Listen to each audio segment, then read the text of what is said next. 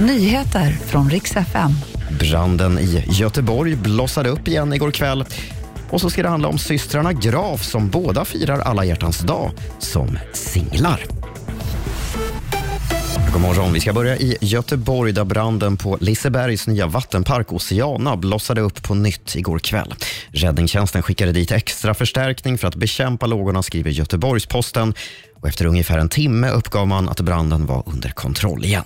Byggnaden har blivit totalförstörd. En man saknas fortfarande och 22 personer har fått lindriga skador.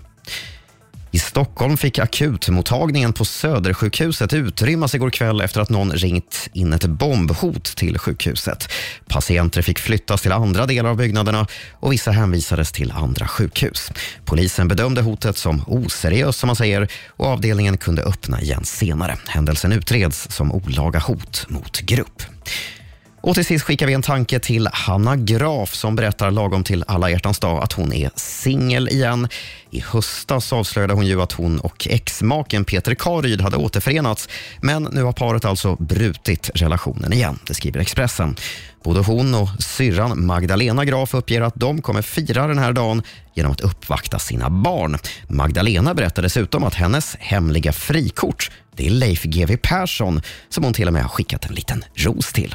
Och det var de senaste nyheterna. Jag heter Robin Kalmegård.